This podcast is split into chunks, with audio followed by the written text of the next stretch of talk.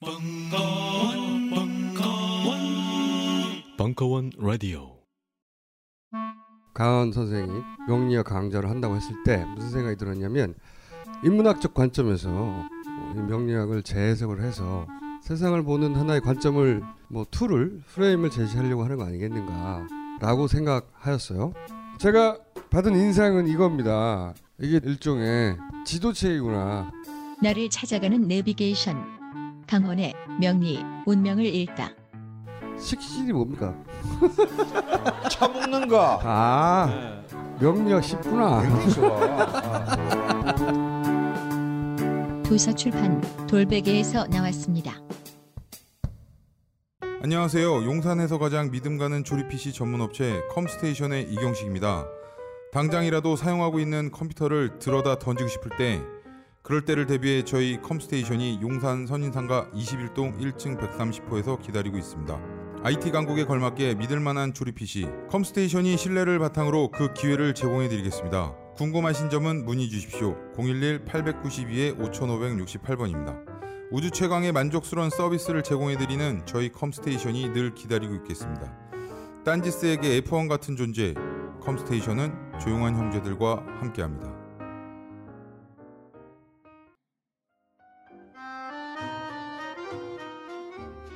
파리의 생활 좌파. 2015년 10월 26일 강연. 일부. 반갑습니다. 어, 11.6이더라고요, 오늘. 날짜 잡고 보니까 그런데 오늘 제가 좀 늦게 왔는데 막 뛰어오면서 보니까 경찰차가 두 대가 이 앞에 있고 우리 여기 나가면서 다 잡혀가는 거 아닌가? 막 이런 생각도 들고 보니까 뉴스 들어보니까 바로 이 근처에 국립교육원? 뭐 이런 곳에서 지금 정부가 비밀 요새를 차려놓고 어, 교과서 국정화, 국사 교과서 국정화 TF를 운영하고 있었다. 그래서 거기 지금 그 앞에 버스 차량들 음, 몇 대가 있고 또 저희 정미소 여기 벙커원 앞에도 특별히 또 신경 써주셔서 두 대가 와 있고 어, 너무 분위기 좋은 것 같습니다. 반갑습니다. 제가 파리의 생활 좌파들이란 책을 여름에 냈죠. 그래서 책도 팔아야 되고 뭐 겸사겸사 어, 한국에 왔죠. 맞습니다. 어, 21세기적 좌파적 삶이란 무엇인가? 어, 제목이 이건데요. 사실은 한국에서 지금 어, 좌파라고 말하 좌파라고 말하고 우파라고 말하는 것 자체가 사실 의미 없는 세상이 좀 됐어요. 저기 박근혜 이하 그 청와대 근처에 사시는 분들이 특별히 우파라서 지금 우리랑 대립하는 거 아니잖아요. 어, 사실 의미 없는데 어쨌든 어, 제가 어, 실질적으로 저한테는 사실은 저것이 화두이긴 했습니다. 왜냐하면 어, 2004년부터 4년 동안 민주노동당이라고 하는 정말 빨갱이 당에서 일을 했거든요. 거기에 있으면서 난 좌파다, 좌파가 아니다 이렇게 말할 수 없는 그런 당에서 일을 했고 2008년에 당이 이제 두동강 났잖아요. 그러면서 당을 당연히 나와야 했고 왜냐하면 저는 이제 거기서 당직자로 일했는데 어, 두동강이 나고 나서 진보 신당으로 저는 당적을 옮겼는데 진보 신당은 워낙 조그만 당이라서 어, 저같이 뭐 문화 정책 이런 거 하는 사람 별 필요 없었어요. 어, 할 일이 없고 그러니까 저는 당을 그 당을 나와야 했고 그러면서 이제 프랑스로 사실 돌아갔죠 그때. 그러면서 생각했습니다. 어, 4년 동안 그 당에 있으면 사실은 저는 굉장히 기뻤거든요, 사실은. 어, 환희의 시간이었고, 어, 또 나머지 절반 정도는 어, 그 환희가 어떻게 구겨지고 어, 시련을 맛보고 그러면서 단단해지는지를 경험하던 시간이었습니다. 제가 그 환희 지점이라고 그 당에 들어가자마자 생각했던 거는 바로 음, 동지를 만났기 때문이었어요. 어, 제가 그 전에도 직장 생활이라는 것을 몇 번 했는데 이게 고개를 돌리면 항상 야 어떻게 너는 머릿속에 뭐가 들어서 그런 말을 할 수가 있어 이런 사람들이 꼭 있죠.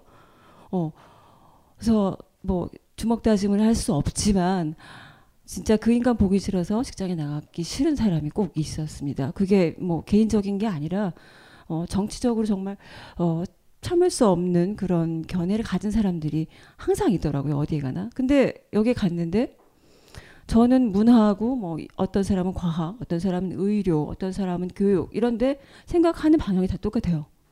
어, 이럴 수 있구나. 그러면서 전 비로소 어, 나랑 같은 방향으로 숨을 쉬는 사람들의 숲에 와 있구나.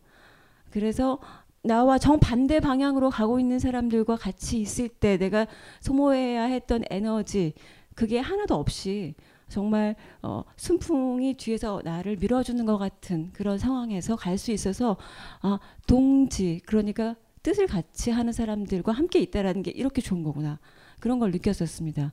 근데 그 안에서도 이제 균열이 생기자 저는 이제 그때 굉장히 괴롭긴 했지만 그러면서 당을 나와서 한국이 아니라 프랑스로 다시 건너가야 했을 때 제가 두려움을 어, 느꼈죠. 내가 거기 가서 지금처럼 이렇게 매일매일 나를 뾰족하게 단련시켜 주던 주변의 모든 그 명민한 사람들의 영향으로부터 벗어나서 그 자장으로부터 완전히 떨어져 있어 있는 상태에서도 나는 나의 비판적 생각과 어, 실천과 어, 이런 것들을 가질 수 있을까?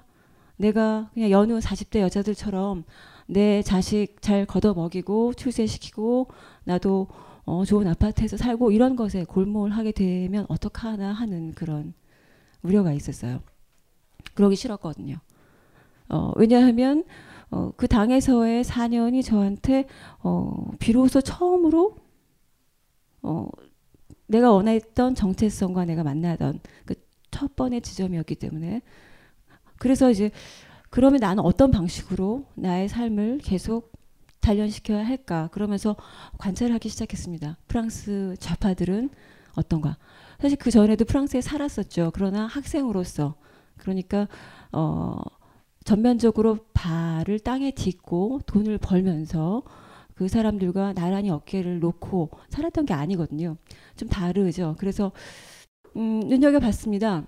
그랬더니 몇 가지 이제 특징들이 어, 간, 보여지더라고요. 첫 번째 특징은 일단 집회에 나가면 60대가 평균 정도 되는 노인들이 전체 오신 분들의 한 65%? 그 정도 됩니다. 이게 주제 불문입니다. 뭐 반전 집회, 환경 집회, 뭐 반핵 집회, 아니면 뭐 연금 관련 그건 당연해 보이지만 어 지금 주제와 상관없이 항상 노인들이 많은 거예요. 그렇다고 젊은 사람들이 없는 건 아니고요. 나머지 한 40%는 10대, 20대, 30대, 40대 정도가 차지하고 항상 대다수를 이루는 건 노인들입니다. 진짜 신기하더라고요. 이분들이 언제까지 사시려고 이렇게 세상을 번역하려고 나와서 이렇게 힘 빼시고 계시나.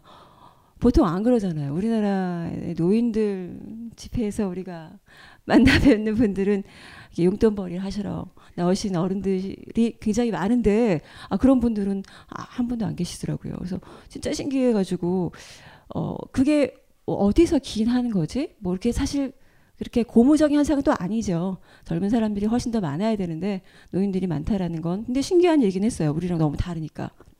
또 또 한 가지 이렇게 가시적으로 금방 드러난 특징이 뭐냐면 소위 극좌라고 분류되는 사회당이 명목상으로는 여전히 좌파라고 부르기 때문에 그 사회당하고 구분하기 위해서 나머지 왼쪽에 있는 당들은 극좌라고 부르는데 그 당들이 지지율은 뭐 우리랑 비슷해요. 3%에서 1% 혹은 그 이하 0.8 막 이러는데 그 당들이 굉장히 오래 가요. 어, 공산당 같은 경우 뭐 지지율 3% 계속 그 정도인데 이 당이 뭐 한때는 1946년에는 제1당이기도 했었어요. 그랬지만 얘네가 1920년에 만들어졌거든요. 곧 이제 100주년 되는데 그 상태로 계속 3, 그 3%된 지가 꽤 됐어요. 지지율. 아무런 변화 없이 쭉 갑니다. 노동자 투쟁당 이런 뭐 전혀 뭐 타협 없는 그런 제목을 갖고 있는 그런 당도 있어요. 그 당은 1939년에 만들어졌고 그 다음에 어 혁명적 공상주의 동맹 이런 또 무시무시한 당도 있어요. 이 당은 어, 이름이 중간에 한번 바뀌긴 했는데 어, 2009년에 반자본주의 정당 이렇게 이름을 바꿨는데 왜냐면 자본주의에 반대하는 것에 총력을 기울여야 된다 해서 이름은 바꿨지만 다른 건 아무것도 안 바뀌었고 근데 이 당도 1930년에 생겼거든요. 근데 얘네도 뭐 지지율 신경 안 쓰고 계속 어 근데 보통 당이 지지율이 그 정도 한 뭐 1% 20%면은 가다가 사실 멈추거든요. 동력이 없으니까. 근데 얘네는 계속 그 상태에서 유지가 되는 거예요. 뭐 어떤 새로운 변혁을 가하지도 않고 뭐 새로운 지도자를 뽑는 것도 아니고 특히 보면은 이 조그만 정당들이 공산당은 안 그렇지만 다른 당들을 보면 상근자도 없어요. 음, 그리고 반상근 한 여섯 명 일곱 명 이렇게 나눠서 일을 하고 그리고 대표도 따로 없어요. 없는 경우가 많아요. 대표 없이 그냥 대변인이 대변인이 대선 후보에 나오고 말 제일 잘하니까 그리고 그, 대, 그 사람 대변인이나 뭐 대통령 후보로 나오는 이런 사람들이 또 직업이 다 있어요. 이를테면 노동자 투쟁단 같은 경우는 은행 직원이었어요. 그 항상 대선 후보로 나왔던 여자분이 계신데 아글렛 라기에라고 은행에서 일을 하셨고 평생 일하셨고 거기서 정년퇴직을 하셨어요. 풀타임으로. 그런데 그러면서 동시에 이 당의 대표가 대표 역할을 하시고 대선에도 나오시고 그리고 그 지금 반자본주의 신당 같은 경우는 25세 때 그 대선 후보가 나왔는데 25세 대선 후보가 있었는데 그 사람이 세 번 정도 대선 후보를 했는데 그 사람 직업은 우편 배달부예요. 계속 우편 배달부로 살고 계시고 지금도 그리고 최근 대선 때는 그분이 음, 나는 더 이상 안 하겠다. 왜냐면 내가 지금 애가 셋인데 얘네들하고 내가 커뮤니케이션을 너무 못해서 아빠 노릇을 제대로 못하고 있으니까 이번엔 내가 안 나갈게. 그랬습니다. 근데 뭐 그런 경우 음, 비난이 쏟아질 법하지만 아무도 비난하지 않았어요. 할 수 없지. 그래 이번에는 다른 사람이 나가고 뭐 지지율은 많이 떨어졌지만 뭐 그대로 갑니다. 왜 어떻게 모든 사실 당의 모든 정당의 어, 설립 목적은 뭘까요? 집권이거든요. 우리는 그렇게 배웠어요. 그리고 사실 그랬어요. 민주노동당도 집권을 얘기했습니다. 당연하죠. 그리고 그걸 어, 감히 넘볼만 했던 시절도 있었어요. 그러니까 뭐 1% 3%에서 18%까지 올라간 적도 있었거든요. 그럼 이 기세라면 예, 왜 못하겠냐 이런 생각을 당연히 할 수 있죠. 이 땅에 노동자가 몇 명인데 근데 그들은 감히 그런 거 생각하지 아니 생각하긴 하겠지만 그렇지 않다고 해서 망했다 이게 아니더라고요. 보니까 가만 보면은 제가 대학교 때 전 대학교 때 운동을 안 했어요. 안 했고 어. 할 생각도 없었고 그러나 아주 멀리 있지는 않았어요. 운동하는 사람들 노래패를 해서 노래를 했으니까 찬송가 하듯이 그 전에는 교회를 다녔고 노래를 계속했고 대학교 들어가면서 교회랑 딱 끊고 다시 노래패에 가서 또 노래를 계속하면서 어, 발은 안 담그고 그런 생각을 했는데 그때 정말 목숨 걸고 어, 운동하시던 선배들 중에서 아직도 이렇게 소위 진보 진영에서 어, 역할을 하시고 발로 뛰시고 하는 분들은 한 명도 없어요. 있겠죠, 뭐 어딘가에. 근데 제가 아는 분들은 없더라고요. 그러니까 제 생각에는 이분들은 이런 것 같아요. 그래서 그 어떤 결론을 또 하나 얻었냐면 프랑스에 있는 좌파들은 주로 음, 이게 목적이 아닌 거. 목적이라기보다는 하나의 삶의 방식이거나 아니면 음, 숨 쉬는 방법 이런 거인 경우가 굉장히 많았어요. 저 책에도 보면은 어, 제일 어린 친구 솔렌 필랑도라고 21살짜리 인터뷰가 나오는데 그 친구는 음, 반자유주의 신당 당원입니다. 어, 고등학교 때부터 이제 이 당을 점 찍고 난 저 당에 가입해야지 이렇게 생각하고 대학교 들어가서 그 당에 가입했다고 하는데 자기한테 그 당은 학교래요. 거기서 굉장히 다양한 성향의 좌파 노릇을 하는 사람들을 만나서 거기서 어, 세상 어느 곳에서도 배울 수 없는 것들을 배운답니다. 그러니까 집권에 아무 생각이 없죠. 근데 많은 사람들이 그런 식으로 일종의 클럽을 하는 것처럼 당을 하기 때문에 지지율이 3%가 나와도 0.8%가 나와도 뭐 크게 바뀌는 거 없이 하더라고요. 그리고 이 아줌마 그 책을 읽으신 분들은 아시겠지만 그 아마도 배열은 제가 안 했어요. 누가 제일 먼저 들어가야 된다. 배열은 안 했는데 저도 15명의 어 제가 만나신 분들 중에서 이분이 제일 마음에 들었고 저희 롤모델이라고 생각하는 분이었는데 어 출판사에서 이분을 제일 첫 곡지에 넣어주셨는데 테레스 클레르라고 뭐 단 한 번도 어떤 당이나 노조나 이런 데 가입되신 적 없는데 지금 여든 이 사진 여든 여섯 살 때 사진입니다. 보시면 어떤 느낌이 드세요? 일단 굉장히 행복하시죠. 그리고 저는 이게 아, 이 사람은 여든 여섯인데 아직도 유혹하는 눈빛을 갖고 있다 이렇게 생각했어요. 유혹을 할 수 있는 눈빛을 가졌다는 건 유혹을 하고자 한다라는 거라고 저는 또 생각하거든요. 하고자 하지 않는데 유혹할 수 없어요, 절대로. 이분은 68 혁명을 그러니까 40대 초반에 겪으셨고 그 당시에 막네 명의 아이를 둔 엄마였어요. 근데 어, 집 주변에 있는 성당에 다니셨는데 그 성당의 신부들이 빨갱이였어요. 그래서 성경과 자본론을 같이 놓고 가르치고 같이 공부하고 그리고 6.8 때는 이분이 뛰쳐나가셨는데 그러면서 계급이라는 것을 배웠어요. 어, 자본가와 노동자가 있구나. 그런데 나는 어디에 있어? 이 사람은 사실 집은 부르주아였거든요. 그런데 남편에 비해서 나는 그의 노예인데 나는 나는 정말로 어 그 계급 속에서 하층에 아무런 자본도 소유하고 있지 않은 내 몸뚱아리밖에 가지고 있는 것이 없는 나는 그 내 남편이라고 하는 자본가의 지배를 당하고 있는 나는 프롤레타리아인데 라는 것을 자각하죠. 그걸 얘기했어요. 내가 이런 자각을 했다. 나도 그렇다. 세상에 저 공장에 나가서 일하는 사람만 프롤레타리아가 아니라 나도 그렇다. 나 몸밖에 가진 것이 없다. 그랬을 때 신부님들이 뭐라 그러냐면 어 당신 말이 맞다가 아니라 아니다. 당신들은 가정을 지키는 수호신이다. 당신들은 어 집에서 아이들을 돌보셔야 된다. 그게 매우 성스가, 성스러운 당신들에게 주어진 역할이다라고 말했을 때 아 저들도 내가 넘어서야 할 사슬이다. 이렇게 생각을 하시고 제끼시죠. 그러면서 그때부터 이제 무신론자가 되시고 그렇지만 성경 구절에 나온 그 일어나라 진군하라 이게 성경에 나오는 말이래요. 그리고 정의가 강물처럼 흐르게 하라 그 말을 본인은 바로 어, 세상에 적용을 하셨죠. 그리고 또 하나의 구절을 자기가 덧붙이셨다고 하는데 그리고 널 올가매고 있는 사슬 너 스스로 끊어라. 그거를 본인 스스로 발견해내시고 그 이후로 이제 이혼을 하고 네 명의 애를 데리고 나오셨어요. 당연히 아무것도 할 수 있는 게 없죠. 고등학교밖에 안 나오셨어요. 그리고 공부도 되게 못하셨대요. 학교 다닐 때.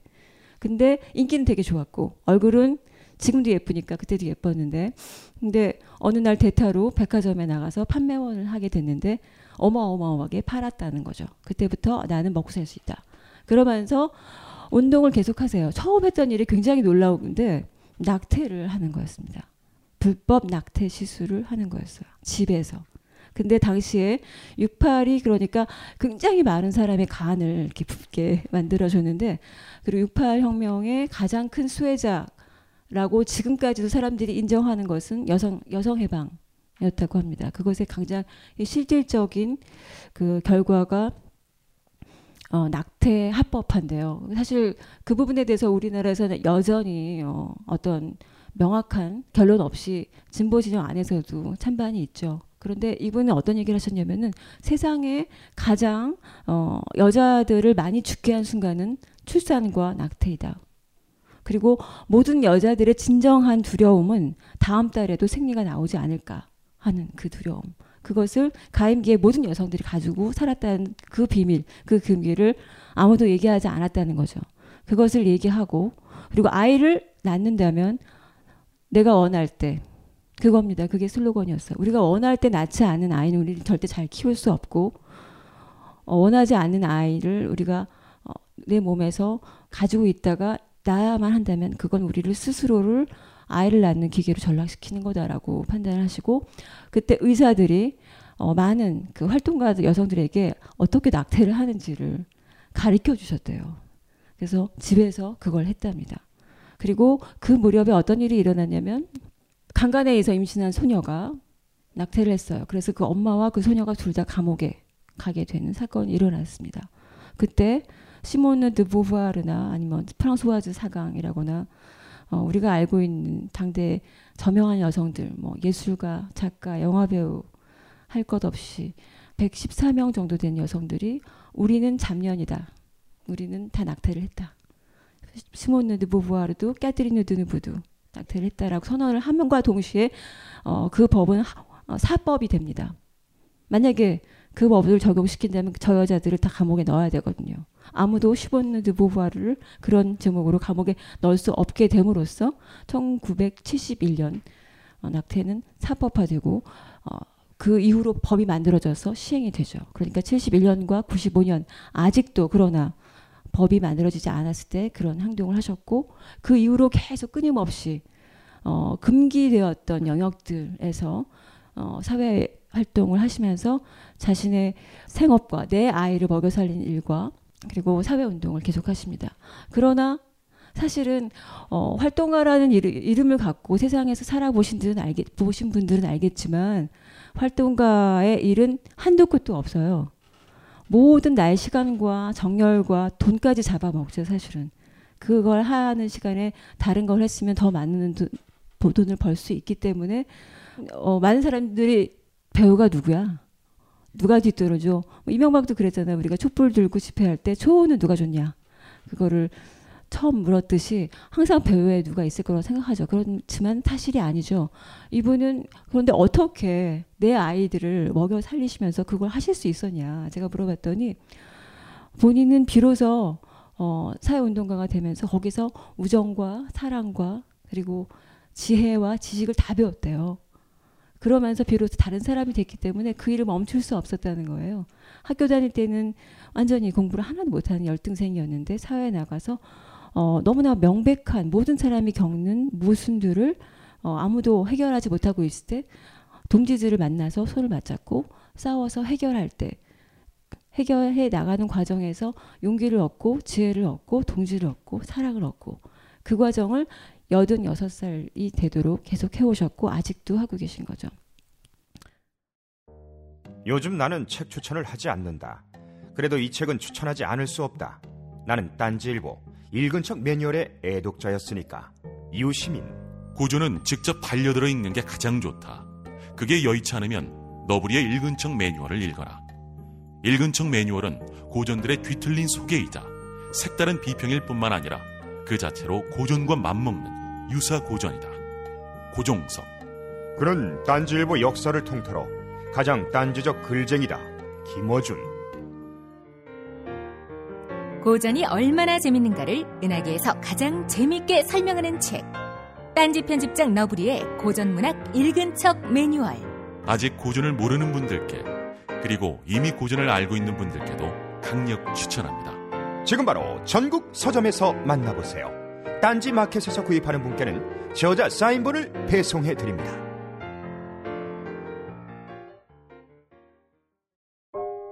우리는 생각했습니다. 실외는 가까운 곳에 있다고. 우리가 파는 것은 음료 몇 잔일지 모르지만 거기에 담겨 있는 것이 정직함이라면 세상은 보다 건강해질 것입니다. 그래서 아낌없이 담았습니다. 평산네이처, 아로니아 친, 친, 친. 지금 딴지마켓에서 구입하십시오. 그리고 또 하나의 특징을 보자면 이런 겁니다. 예술 작품을 가까이 하는 사람들이 굉장히 많았던 예술 작품 내지는 활동 그리고 그것이 좌파로서 존재하고 정치 활동을 하는 것에 동등한 수단인 것처럼 얘기하시는 분들이 굉장히 많았어요. 15명 중에서. 이분은 제가 지금 파리에 살다가 3년 전에 파리 약간 외곽으로 이사를 갔는데 그 파리 살 때 바로 옆집에 사시던 분이에요. 어, 깐느 영화제 커미셔너로 일하시고 셨고 그리고 작가 글을 쓴 작가이시기도 한데 이사 가고 나서 음, 박근혜 씨가 파리에 오신 적 있어요. 2011년 겨울에 2012년인가 네 한 번 왔어요. 그래서 그때 저희가 집회를 했거든요. 사실 뭐 저희가 따로 없어요. 뭐 아무 정냥 혼자예요. 저 당원도 아니고 아 제가 진보신당으로 갔다가 거기도 나와서 지금 혈혈 단신이었기 때문에 뭐 딱히 어디 소속이 없었죠. 근데 어 페이스북을 통해서 만나자 박근혜 온댄다 이렇게 딱 타절을 탔더니 오는 친구의 친구 친구의 친구에서 이제 사람들이 우르르 왔어요. 거기서 바로 집회를 하기로 결정을 하고 제가 에펠탑에서 집회를 했는데 그때 이제 프랑스 사람들도 몇몇 사람들이 왔더라고요. 그 집회에 참여하러. 그 중에 한 사람이었어요. 그래서 뭐 어떻게 남의 나라 어? 어, 정치적 이슈에 대해서 당신이 무슨 관심이 있길래 왔냐 그렇게 물어봤더니 자기는 세상의 모든 집회에 다 간대요. 자기 일주일에 적어도 서너 번은 집회에 간대요. 자기가 집회를 가는 거 이 사람이 근데 정말 영화관에 일주일에 서너 번 가거든요. 그리고 루브르 박물관에도 정말 자주 가요. 가서 한두 작품만 보고 와- 오고 막 이런 식이에요. 그 자기한테는 집회에 가는 거랑 박물관에 가는 거랑 영화관에 가는 거랑 똑같대요. 왜냐하면 어, 집회에 가서 거기서 가장 세상에서 어, 어떤 갈등이 있고 어떤 그 갈등을 해소하기 위해서 해결하기 위해서 노력하는 사람들이 있는지를 가장 직접적으로 배우는 것이라는 거예요. 그래서 세상을 배우기 위해서 집회에 나가고 그리고 거기에 갔다 오면서 자기가 한 발자국 한 뼘 정도 더 더 나아갔다, 더 성, 성장했다라고 느낀대요. 똑같이 영화도 마찬가지라는 거예요. 예술을 하는 모든 사람들은 보이지 않는 우리 앞에 있, 있는 이 현상 너머의 것을 상상해내고 어, 혹은 보이지 않는 가능하지 않을 법한 시각들로 세상을 비추고 하기 때문에 그 영화가 좋은 영화이든 나쁜 영화이든 자기를 한 뼘 더 움직이게 만든 거라는 거죠. 똑같다는 그런 얘기를 하시면서 훌륭한 그 좌파에 대한 정의를 내려주셨는데 이를테면은 이 15명의 그 사람들 중에 어 이를테면 저기 그 저희 아이의 학교 10살짜리 저희 아이가 다니는 학교에 그 수희 아저씨가 음 여기 이제 책에 등장하는 등장인물 중에 하나인데 그 아저씨를 인터뷰했을 때 곧 은퇴를 앞두고 계셨어요. 어 자기는 학, 학교 수의를 할 때 아침 일찍 와서 오전까지만 수의를 하고 오후에는 피아노를 쳤대요. 그리고 은퇴 이후에는 현대무용을 배울 거라고 하시더라고요. 그래서 이 예술과 어, 좌파의 행동 방식을 일치시키는 건 부르주아들만이 아니구나라는 걸 알았어요. 그리고 또 하나, 또 하나의 공통점, 뭐 어떤 문제가 생겼어요. 그러면 그 문제를 해결하기 위해서 어, 세상에 사실 우리가 그런 얘기 하죠. 돈만 있으면 돼. 모든 문제의 대부분 한 80, 90%는 돈으로 해결되죠. 사실 그렇죠. 불행하게도 정말 그런데 이분은 이분을 포함해서 그 수희 아저씨를 포함해서 어, 많은 사람들이 그, 그 너무나 자연스러운 해답을 피해 가시더라고요. 왜 그러는 건지 모르겠는데 아무튼 그렇게 가면 더 쉬울 것 같은데 그렇게 안 가세요. 어, 예를 들면은 그 수희 아저씨가 어, 이 학교는 보니까 어, 누가 퇴직을 하면 그 사람이 수의든 교사든 학부모들이 이렇게 돈을 모아가지고 파티를 해주더라고요. 그리고 돈만 모은 게 아니라 뭐 누구는 시도 써주고 신앙송도 해주고 그리고 뭐 노래도 불러주고 편지도 쓰고 그리고 각자가 뭐 만든 뭐를 넣어서 이렇게 커다란 상자에 넣어서 파티를 해줍니다. 그런 게 관리였어요. 근데 이분한테 어, 파티를 하려고 한다. 어떤 파티를 하면 좋을까? 어떤 테마를 하면 좋을까? 학부모 회장이 물어봤는데 제가 내가 파티를 할 지금 마음이 아니다. 왜냐하면 이분이 평생 거의 한 집에서 임, 그 세입자로 월세를 내면서 사셨는데 그럴 경우에는 프랑스는 이렇게 입, 집세를 자기 마음대로 집주인이 올릴 수가 없어요. 한 1% 정도로밖에 올릴 수가 없어요.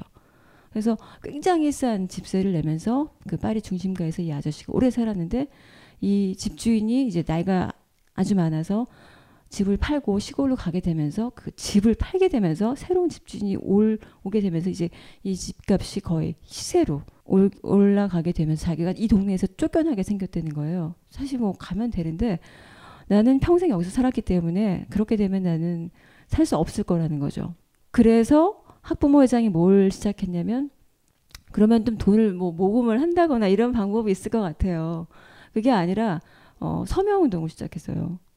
학부모들 그러니까 그 서명 운동은 뭐냐면은 파리 4구하고 3구 이분이 3구에서 사시고 4구에 있는 학교에서 40년 동안 수유를 하셨는데 이 두 구청장에게 이분에게 임대주택을 어, 허락하게 해달라는 편지 편지를 보내는 것을 이제 시작하고 그래서 50명이 이틀 만에 편지를 보냈고 그리고 거의 모든 학부모가 사실 두 명이잖아요. 아빠 엄마.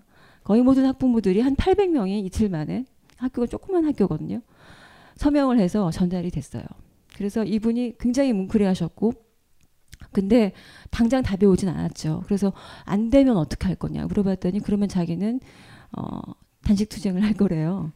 아니 아저씨 그 아 그래서 이 사람이 좌파라는 걸 알 수밖에 없었어요. 그러니까 돈으로 해결하면 될 거를 왜 그렇게 힘든 일로 하는지 모르겠는데 보니까 알고 보니까 아들은 또 되게 부자예요. 하, 얼마를 버는지 모른대요. 너무너무 돈을 많이 벌어서. 아니 그러면 그럼 뭐 아들한테 도움을 달라 그래도 되고 사실 치운 방법이 많은데 무슨 단투쟁에 서명 운동에 근데 이런 사회적 방법으로 해결하려고 하는 사람 하는 게 이 사람들의 특징이더라고요. 프랑스 사람들의 이 앞에 계시던 그 테레스 클레어 이 할머니도 예. 이 할머니도 자기 어머니가 본인이 70살 때 돌아가셨는데 그 유일한 딸로서 어머니를 이렇게 수발하다가 어머니가 마침내 돌아가시자 너무 좋았대요. 어. 왜냐면은 자기의 자기가 어, 어머니를 옆에서 수발하는 게 너무 힘들었기 때문이었던 거예요. 어머니를 너무나 사랑했는데 어머니의 죽음을 해방이라고 느끼게 되는 그 순간이 너무 끔찍했고 내가 이걸 내 아이들한테 그대로 물려줘야 된다는 생각하니까 절대로 하고 싶지 않더래요. 그렇다고 해서 양로원에 가면 양로원이라고 하는 것을 좋아하는 노인은 아무도 없잖아요. 왜냐하면 거기 가면 노인들을 뭐 가축처럼 취급하거나 아니면 무슨 정신 연령이 매우 낮은 아이들처럼 취급해서 아무런 결정권을 주지 않고 사육을 하기 때문에 그것도 싫었던 거죠. 뭔가 제 3의 대안이 필요해. 이러면서 어 그 집 안에 각자 독립적인 공간이 있되 거기에 어 세입자의 5% 정도는 젊은 사람들도 들어가게 하고 그리고 임대주택보다 좀 더 싼 그런 임대료를 받으면서 어, 뭐 청소라던가 관리라던가 이런 것들은 각자 시간에 어, 각자 5%씩 분담해서 같이 해결하는 자치적 공동체 노인들을 위한 자치적 공동체. 근데 여자 먼저. 왜냐하면 사회적 약자니까 아직도 남자보다 여자들이 연금이 나, 낮으니까 예, 이게 어쨌든 뭐 가능할 수 있었던 게 이런 구상이 프랑스의 대부분의 노인들은 연금을 받거든요. 그 사람들이 어 가정 이를테면 뭐 가정주부라서 일을 뭐 40년을 못했다. 그런데 애가 40 애가 뭐 셋이 넘는다. 그러면은 10년을 더 해주고 막 이런 시스템이 있어요. 그래서 파출부를 해도 뭐를 해도 계속 어느 정도 아, 여자 경우는 25년 정도 일을 했다 그러면은 연금 받을 수 있고 이런 식입니다. 대부분의 노인들이 어쨌든 연금을 받아요. 그래서 뭐 한 우리나라로 치면 40만 원 정도 월세를 받는 그런 그런 공동체를 만들겠다. 근데 이거를 그러면은 만약에 우리나라였으면은 이제 독지가를 찾아가겠죠. 기업들을 찾아가고 펀드를 만들고 그겁니다. 근데 이 사람은 어떻게 했냐면은 법을 만들어야겠다 일단. 그래서 어, 장관을 찾아가고 그리고 동네 시장을 찾아가고 도지사를 찾아가고 도의회를 찾아가고 해서 이걸 법을 만들려고 해요. 13년이 걸렸어요. 그래서 법이 먼저 만들어졌어요. 그런 시스템이 사회적으로 가능한 그리고 도에서 돈을 주고 시에서 돈을 주고 그리고 나서 일부 돈 많은 누군가가 파운데이션 그러니까 재단 이런 데서 돈을 줘서 만들어졌죠. 그러고 나서는 어 이제 다른 지역에도 생겨나기 시작했어요. 그러니까 어, 사회적 시스템을 바꾸려는 노력을 하지 돈 하나를 어디서 뚝 떼서 그걸 뭘 하나를 짓고 끝내려는 방식. 그러니까 박원숙 박원순 시장도 사실은 희망 제작소 시절에 굉장히 돈으로 뭔가를 많이 해결하셨잖아요. 근데 이분들은 더 멀리 돌아가는 그런 선택을 항상 하시더라는 거예요. 그 중에 그게 이제 하나의 어, 좌파의 특성이라고 이분이 정의를 해주셨는데 좌파들은 이런 거다.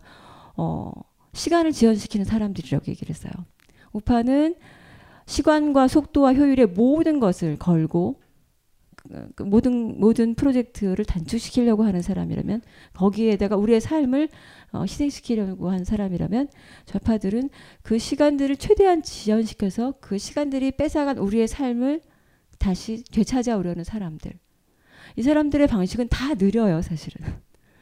13년이 기본. 뭐 그리고 성, 공할지 안 할지도 사실은 굉장히 불투명하죠. 법이 만들어져야 되는데 그게 하세월이잖아요. 법이 만들어져도 프랑스는 사실 뭐든지 굉장히 느리기로 유명한 나라거든요. 이 파리의 생활자파들 이게 저희 집에 도달하기까지 공식적으로 7월 30일 날 나왔는데 저, 제가 이게 받은 게 8월 말이에요. 책이 한 번 왔는데 돌아갔어요. 한국으로. 그래가지고 다시 왔는데 공, 공공 부분의 질서가 무너져서 어, 안 되는 거긴 하지만 프랑스가 전반적으로 어, 굉장히 느린 속도에 익숙해 있는 것만은 사실인 것 같아요. 또 하나의 특징을 또 제가 발견한 것이 뭐냐면 삶과 생존을 구분한다는 거예요. 저는 어, 불과 1년 전에 한국에 왔었거든요. 그러니까 불과 1년 전에 왔었기 때문에 뭐가 얼마나 달라졌을 리가 없잖아요. 근데 그 사이에 뭐가 생겨났냐면 헬 조선이라는 닉네임이 하나 생겼더라고요. 그래서 또 뭐가 어떻게 됐길래 헬 조선이라고까지 우리는 부르는 거야. 한번 보겠어 하고 왔어요. 근데 정말 이렇게 가시적으로 눈에 보이는 변화가 하나 있었는데 그게 뭐냐면 전에는 모든 분들이 이렇게 지하철에서 눈을 차단하고 계시더라고요. 아무도 당연히 저를 못 알아보시고 어, 우연히 아는 사람 만나기도 쉽지 않았는데 이제는 어떠냐면은 귀를 막고 계시더라고요. 다 눈하고 귀. 귀가 완전히 막혀 있어서 뭐 고맙습니다, 미안합니다 이런 말을 해도 못 알아들으세요. 그래서 한 번은 저랑 칼리랑 막 이렇게 제가 칼리한테 한국말을 가르쳐 주기 위해서 너는 초딩이야. 한국에서. 그랬더니 얘가 단숨에 그 초딩이라는 말에 어, 어, 어, 뉘앙스가 약간 비하하는 그런 걸 알았나 봐요. 그래서 엄마는 어딩이야 말하더라고요. 그래서 엄마하고 어른이니까 어딩 그래가지고 우리가 초딩이래요 말하면서 놀, 놀렸어 서로 그래서 걔는 어딩이래 여기 놀리고 막 지하철에서 놀았는데 아무도 안 쳐다본다는 사실을 알았어요. 노래를 해도 아무도 안 쳐다보는 완벽한 어, 커뮤니케이션이 차단된 사회에서 사시면서 누가 누구한테 지금 해를 만들었다고 지금 불평을 하나? 아, 물론 물론 어, 세상이 좀더 살기 어려워진 건 맞는데요. 우리 스스로가 더 깊숙이 자발적으로 들어가고 있는 것도 맞는 거란 생각이 들어요. 그리고 헬조선 그러는데 어, 전반적인 시스템은 헬 프랑스 똑같아요. 여기 지금 제가 프랑스에서 같이 어, 동거동락하던 분들도 몇 분 와 계세요. 거기서 비행기를 타고 오신 게 아니라 일단 포기하고 턴 들고 이제 여기 와, 다시 오셔서 정착하신 분들인데 다 동의하실 거예요. 거기 헬 프랑스예요. 근데 왜냐면은 거기도 1%가 99%를 빨아먹고 살아요. 진짜. 어, 적나라하게 얘기하면 어떠냐면은 어, 세금 천국이라고 불리는 뭐 스위스니 싱가포르니 이런 은행 있잖아요. 그런 데다가 돈을 은닉해서 없어지는 세금 그 전체 액수가 프랑스 1년 예산보다 넘는데요. 그러니까 그 걔네들이 그 돈을 은닉하지 않았으면 아무도 세금 안 내도 나라가 돌아갈 정도예요. 근데 더 기가 막힌 건 그 돈을 은닉하고 있는 인간들이 재벌들 그냥 재계에 있는 인간들이냐 뿐만 아니라 어떤 사람이 또 거기에 돈을 은닉하고 있던 게 밝혀졌냐면은 프랑스 사회당 정부의 소위 사회당 정부의 어, 예산부 장관이 거기에 돈을 은닉하고 있다가 여러 군데 은닉하고 있다 끝까지 아니라고 우기다가 맞아요 실토를 했어. 그래서 좀 심각했죠. 그러니까 그리고 지금 프랑스의 재경부 장관 정도에 해당하는 어떤 마카롱이라는 마카롱이 아니라 마콩 이름이 마콩인데 마카롱하고 너무 비슷해요. 네, 이미지도 그래요. 되게 젊어요. 30대 초반이 아니 30대 중반.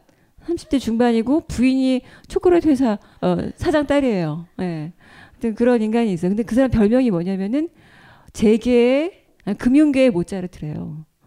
그러니까 뭐 이렇게 젊은 나이에 금융계의 마이더스 손으로 통했던 인간인 거고 이 사람이 전직이 뭐냐? 로스차일드 유태인계 그 금융 재벌이잖아요. 거기에 집사였어요. 그런 애를 데려다가 사회당 정부가 재경부 장관을 시켜요. 이게 뭐 하는 건지. 그러니까 사실 1%가 99%를 다 장악하는 방법은 사실은 제, 그 금융 투기거든요. 금융 투기 하다가 사고 사고가 날 수밖에 없었던 건 투기니까 그 100%면 투기라고 부르지 않죠. 계속 뻥뻥 여기저기서 터지니까 그걸 다 국민들의 세금으로 메꾸다 보니까 위기가 오고 그 위기를 메꾸려다 보니까 어 프랑스가 아주 심각한 실업난이잖아요. 예. 실업자가 아주 아주 많이 늘어나고 실업률이 10% 정도 돼요. 비슷한 숫자가 있는데 그리고 노조 가입률도 10%예요. 우리나라가 노조 가입률이 굉장히 낮다고 사실 많이들 비판을 하시는데 프랑스도 똑같아요. 근데 얘네들이 좀 다른 점이 있다면은 투쟁력이 뛰어나요. 그래서 얘네들은 어, 헬 프랑스로까지는 안 떨어지는 것 같아요. 바로 그, 그 부분인 것 같아요. 우리는 사회적 조건도 그러하거니와 자발적 복종이 너무나 많다고 저는 생각을 해요. 그게 바로 어, 전체적인 지표가 엇비슷한 상황에서 우리는 헬이라고 느끼는 것, 그들은 전혀 그렇게 그렇게 느끼지 않는 거죠. 사실 그 사람들도 번아웃 직장인들 중에 번아웃 상태에 있는 사람들 17%래요. 얘네들은 우리들보다 조금 더 약할 수는 있어요. 예. 우리는 좀 지구력이 강하고 걔네들은 조금만 노동 강도가 세져도 약할 수 있는데 이를테면 얘네 대단하다라고 생각했던 게 뭐냐면 자 어떤 일이 있었냐면 어, 7월 15일 15일이에요. 15일이 아니고 15일 날 어떤 일이 있었냐면은 2,900명의 을 해고하겠다고 에어프랑스가 발표를 했어요. 근데 이게 소위 프랑스가 2008년, 2007년 그 무렵부터 이제 위기라고 말하면서 그때부터 지금까지 9천 명이거든요. 프랑스가 전 세계에서 관광객이 제일 많은 나라예요. 한 제가 알고 있는 한, 한 30년 동안 그 부동의 1위예요. 그러면은 그리고 에어프랑스가 안 가는 나라가 거의 없죠. 얘네가 잘만 하면 얼마나 돈을 벌기 좋은 환경인데 어마어마한 적자래요. 그럼 그, 그 적자를 만드는 그 경영주술이 지들이 반성을 하고 지들 목 자, 목을 자르고 연봉을 줄여야 되는데 그게 아니라 무조건 예, 노동자들을 해고를 하는 것으로 쇼부를 쳤죠. 그래서 최근에 이걸 발표했어요. 아직 해고는 안 했는데 발표해서 어떻게 됐냐면은 지금 이 맨 위에 이 사람이 음, 인사 인사팀장이에요. 요 아저씨 중간에 있는 이 아저씨 어떻게 잘 생겼죠. 번드르하게 생겼죠. 이 사람이 에어프랑스의 어, 회장입니다. 둘이 담장을 넘어서 도망갔어요. 노동자들이 어떻게 했냐면은 이 사람들의 와이셔츠를 발기발기 찢었어요. 뭐? 2,900명을 900명을 또 해고해? 그 여태까지 지금 우리를 우리만 고통을 분담했는데 니네들이 연봉 줄였어? 니네가 니네가 경영 잘못해가지고 지금 이 모양 이 꼴인데 왜 우리가 해고해야 돼? 그러면서 찢었고 니네들은 도망을 갔어요, 진짜. 이 담장을 넘어서서. 스마트폰에 바이블 벙커원 어플이 대폭 업그레이드 되었습니다.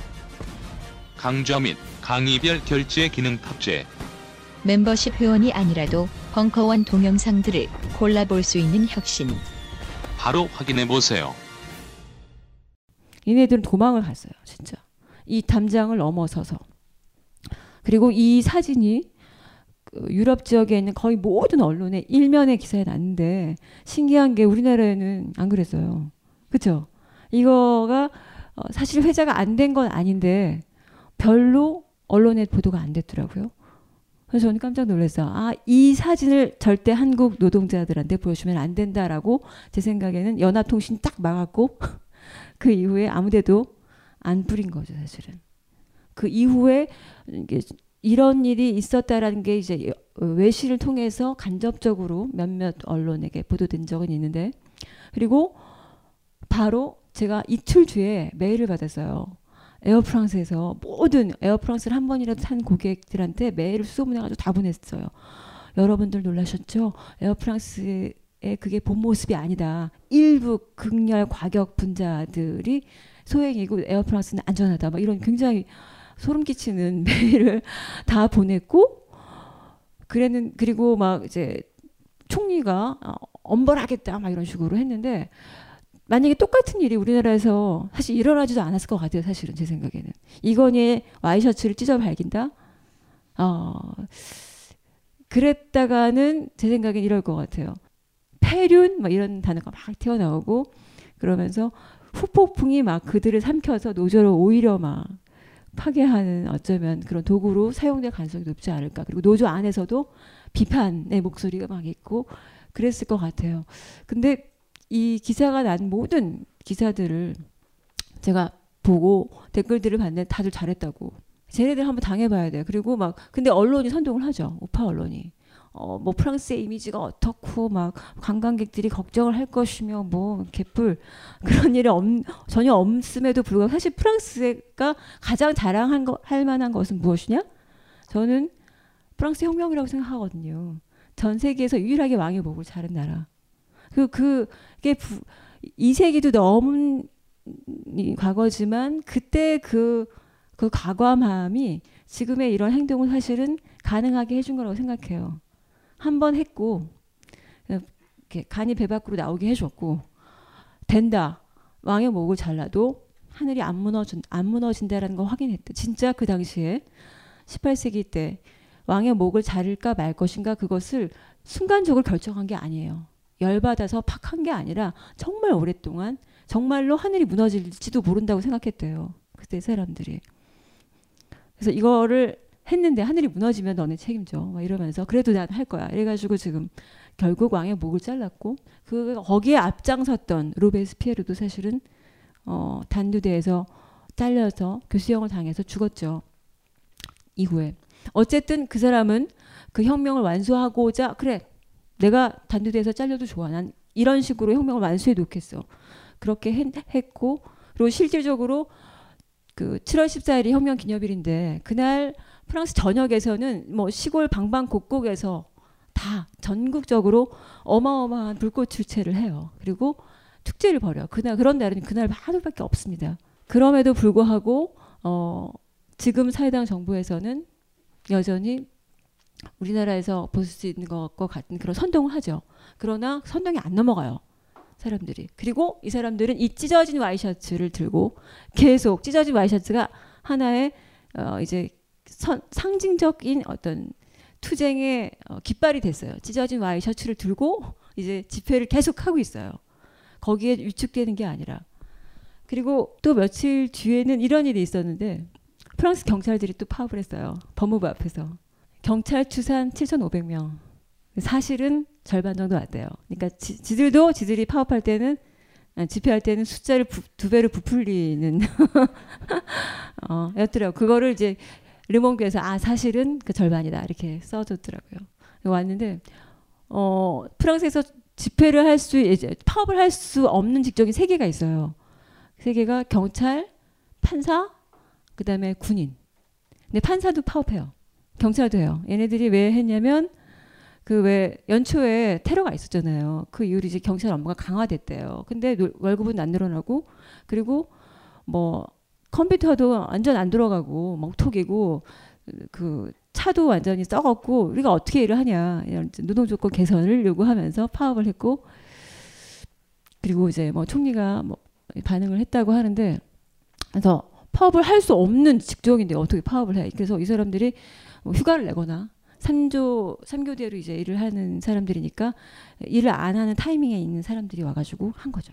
그 본격적인 파업이 아니라 약간 변형된 파업을 하고 판사들도 우리 정말 너무 일거리가 많아서 미치겠다 번아웃이다 그래가지고 이 사람은 어떻게 파업을 파업을 걸어놓고 어, 하루에 뭐 20건씩 처리해야 된다 그러면은 한 건만 처리하고 뭐 이런 식으로 파업을 하죠. 그렇게 해서 자기네들의 목소리를 내고 그래도 뭐 당연히 사회적인 어떤 음, 역풍 이런 거는 있지 않습니다. 저는 한국에 와서 작년과 올해 달라진 하나의 풍경으로서 이렇게 사람들이 귀를 귀까지 막고 계시는 걸 봤다고 했는데 어, 항상 느끼는 것이 우리는 너무 자발적으로 복종을 한다라는 생각을 해요. 이렇게 그 박노자 씨가 그런 글을 썼는데 자기는 대한항공을 안 탄대요. 그게 무슨 어, 땅콩 항공 이후에 결정한 것이 아니라 대한항공을 타면 너무 지나치게 친절을 베푸는 스튜어디스들, 승무원들을 보기가 너무 힘들대요. 그래서 못 하시겠다고 그러는데 저도 백화점 같은 데 가거나 그냥 백화점 아니고 이마트 같은 그런 어, 대중적인 그런 공간에 가도 과도하게 친절하셔서 어, 제발 제발 좀 이런 생각이 들어요. 힘들어요. 그, 그 과도한 친절, 그 감정 노동이라고 하죠. 그걸 받는 게 너무 힘든데 저는 주변에 그걸 좋아하는 분은 한 번도 못 봤어요, 사실은.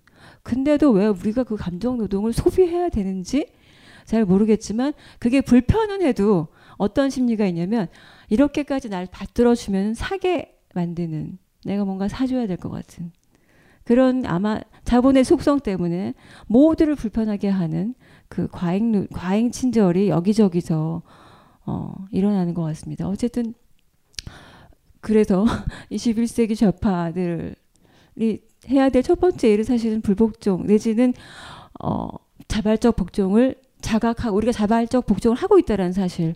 저는 귀를 막고 있는 것이 사실은 미디어에 우리를 스스로 굴복시키는 거라고 생각해요. 사실 그 귀를 막고 계신 분들이 보면은 그냥 어 삼둥이 뭐 이런 거 보고 계시고 아니면 먹방 보고 계시고 깔깔깔 만들어내는 그 음성을 듣고 계시고 그런 분들이 굉장히 많은데 그 시간이 흘러가겠죠. 뭔가 어 밍밍하지 않게 흘러가겠죠. 그렇지만 직장에서 나와서 내가 직장 동료가 아닌 다른 사람들을 만날 수 있는 굉장히 유일한 그 시간. 사실 저는 좋은 사람들을 길에서 정말 많이 만났거든요. 눈빛을 안 마주치는데 어떻게 누를 만날 수가 있는지 모르겠어요. 그리고 내가 뭐라고 이렇게 한 번은 제가 혼자서 혼잣말도 되게 잘하고 혼자서 노래도 잘 부르고 그러는데 조그맣게 어떤 노래를 불렀는데 어떤 사람이 쳐다보고 그걸로 시작해서 연애가 시작된 적도 있어요. 물론 20대 때 얘기입니다. 어, 아직도 근데 먹힐 수가 없어요. 아무도 듣지 않기 때문에 귀를 다 막고 계시기 때문에 나의 어떤 혼잣말에 귀를 돌려서 고개를 돌려서 어떤 여자가 저런 소리를 냈지 할 수가 없는 거죠. 와 너무 우리는 우리를 그런 방식으로 혹사시키는 거 아닌가? 저는 그런 생각이 들어요. 이, 이 또한 자발적 복종의 하나의 형태인데 그렇게 안 하면 쫓겨나는 회사에 다니기 때문에 불필요한 과잉 친절을 하는 부분도 있겠지만 알게 모르게 너무나 오랫동안 복종의 미덕에 길들여져 있어서 일어서지 못하는 건 아닌가 그런 생각을 했고요. 그래서 자발적 복종이라는 책도 사실은 연초에 어, 쓰게 됐죠. 그게 16세기에 17살짜리 소년이 썼던 책인데 그 책이 아직까지도 프랑스에서 한 거의 8가지 버전으로 나오고 있더라고요. 여러 출판사에서 이게 고어로 쓰였기 때문에 그거를 현대어로 해석하는 방식이 조금 조금씩 틀려서 여러 출판사에서 나오고 있는데 여전히 우리에게는 자발적 복종을 해서는 안 된다라고 하는 어, 가르침이 프랑스 사람들에게도 필요하고 또 우리에게도 필요한 거 아닌가 이런 생각했고요. 그리고 좌파와 우파를 가르는 가장 큰 지점 하나의 단어를 꼽자면 그거라고 생각했어요. 둘 다 사실은 행복을 추구해요. 근데 음, 우파는 나만 행복하면 되고 좌파는 함께 행복해야 되고 그거 차이인 것 같습니다. 연대를 통해서 행복을 만들고 그리고 남의 불행을 통해서 내가 행복해지는 거 원하지 않는 사람들이 좌파인 것 같아요. 제 생각에는 그래요. 그리고 생, 생존이 아니라 삶을 원하는 사람들. 이 생존과 삶을 구분했던 사람들이 아, 또 하나가 있다면은 그리고 여성적 에너지 제가 좀 굉장히 성차별적인 사람입니다. 여성적 에너지를 갖고 있는 그룹과 남성적 에너지를 갖고 있는 그룹이 있는데 당연히 전자가 저는 좌파에 가깝다고 생각합니다. 수평적 질서를 좋아하는 사람들 여성들은 사실은 본질 본능적으로 생명을 잉태해내고 또 키워내고 생명을 만들어낼 수 있는 능력을 남자와 여자 중에 여자만 가졌잖아요. 물론 남자분들이 일정한 아주 작은 기여를 해주시지만, 네, 해 주시지만 여자들이 갖고 있는 그 능력을 도저히 뭐 넘볼 수 없죠. 그래서 저는 이렇게 생각이 들더라고요. 남자들은 파괴의 능력을 가졌어요. 그것으로 자신의 존재를 입증하는 거라고 생각이 들어요. 그러니까 생을 향하는 방식, 물론 그렇게 인식하지는 않을 겁니다. 삶을 쫓는 방식이 여성의 방식, 그것이 좌파의 방식이고 파괴를 쫓는 방식이 남자의 방식이 사실은 이렇게 생성과 소멸이 계속 이루어지는 것이 삶이기 때문에 그것이 나쁘다고만은 말할 수 없어요. 근데 실력 발휘를 남자들은 그쪽에서 하는 거죠. 대표적인 사례가 전 이명박인 것 같아요. 온 산하를 다 들쑤셔서 뭘 만들어내는 그리고 어, 그 와중에 모든 그 주변에 있는 생명체들이 다 죽어나가게 하는 실력을 발휘해서 자신의 존재를 입증하는 사람. 대표적인 남성적 에너지와 남성적인 어떤 기운으로 세상을 살아가시는 분. 근데 그것을 추, 종하는 굉장히 많은 무리들이 있잖아요. 세상이 좀 더 많은 여성적 에너지로 넘쳐야 하고 그리고 그것이 결국은 생, 생을 향하는 방향이 될 것이고 생존이 아니라 삶으로 가는 방향이 될 거라고 생각하고요. 이것을 굉장히 가장 어, 현명하게 삶 속에서 실현하셨던 분들이 제가 볼 때는 아메리카 대륙에 살았던 인디언들이었습니다. 지금 이 주제와 무관하게 아메리카 인디언에 대해서 얘기를 좀 하고 싶긴 한데 어, 벌써 8시 반이에요. 그래서 저보고 1시간만 하고 쉬고 그다음에 이제 질문 답변을 하는 시간으로 옮겨가는 것이 좋겠다. 저도 그렇게 생각을 해서 일단 여기까지 마무리하겠습니다. 네, 좀 쉬다가 이따가 다시 만나겠습니다. 벙커원, 벙커원, 벙커원 라디오.